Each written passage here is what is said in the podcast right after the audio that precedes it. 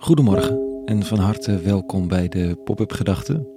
Ik ben Rico en ik schrijf overwegingen om de dag mee te beginnen.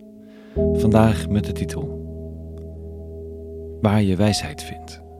Pop-up Gedachten vrijdag 15 december 2023.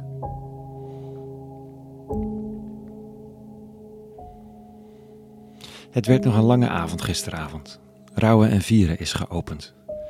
En met heel veel liefde en aandacht werd de kas op het Mercatorplein in gebruik genomen.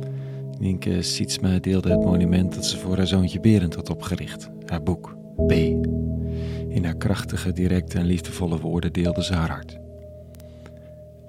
De voorzitter van een van de belangrijke fondsen vertelde hoe ze even getwijfeld had of ze er zou zijn omdat het verlies van haar ouders nog zo rauw en vers was. Maar dat ze er juist daarom wilde zijn. En drie muzikanten speelden hun ziel uit over het publiek, ter ere en nagedachtenis van een bandlid dat afgelopen jaar uit het leven was gestapt, tot ondraaglijke schrik van zijn omgeving. En alles was met aandacht en liefde.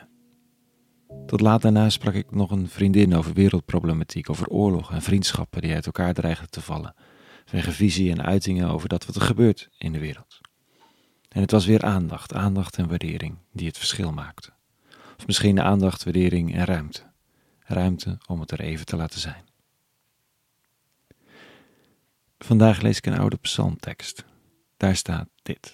Gelukkig de man, of laten we zeggen mens, die weigert te doen wat goddelozen hem raden. Die niet de wegen der zondaars gaat, niet zit te midden der spotters. Maar die zijn of diens geluk vindt in zeer een wet, Torah eigenlijk, haar dag en nacht overweegt. Los van het woordje zondaars en wat het betekent, weten we allemaal hoe influisteringen van deze en gene ons uit ons evenwicht kunnen brengen. We kenden de verleidelijke trek van je begraven in je eigen gelijk of het cynisme dat de boel liefst allemaal in het honderd laat lopen, want wat kan jou het schelen? Maar dan vindt de psalmdichter zijn geluk in de Torah, in de heilige boeken, in verbinding met de eeuwige. Maar wat als de boeken jouw traditie niet zijn of niet zo voelen? Als je niet thuis bent in religieuze instituten, religieuze instituten, of al lang niet meer, of er juist beschadigd vandaan komt. Als de wegen van je voorvaderen de jouwe niet meer zijn, om allerlei redenen, en je wel hetzelfde geluk of dezelfde wijsheid en standvastigheid zoekt.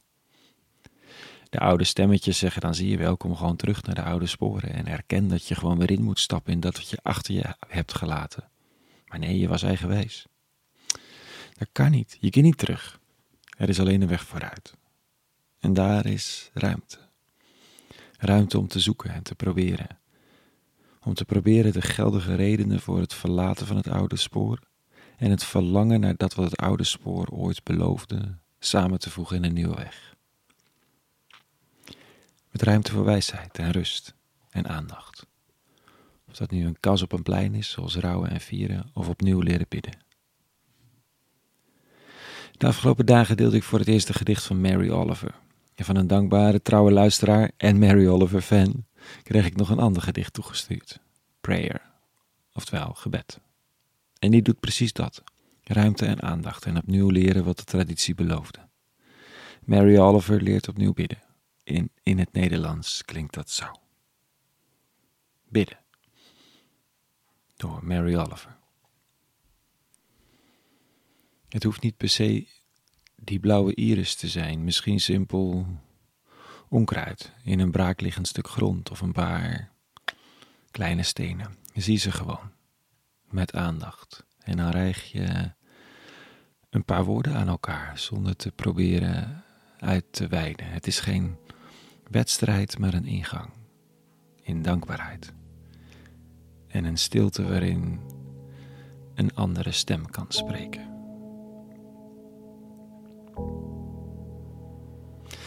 Ja, zo.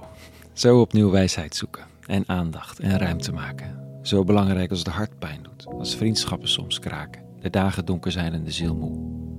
Dankjewel, Mary Oliver. Zo kan ik me wel verhouden tot die psalmdichter met zijn wet of eigenlijk Torah. Zo komen we misschien ergens. Dank. Tot zover vandaag. Een heel goed weekend gewenst. Meer pop-up gedachten te vinden op www.popupgedachten.nl. Super fijn als je nog bij wilt dragen via de donatiebutton daar. En voor nu, vrede gewenst. En alle goeds.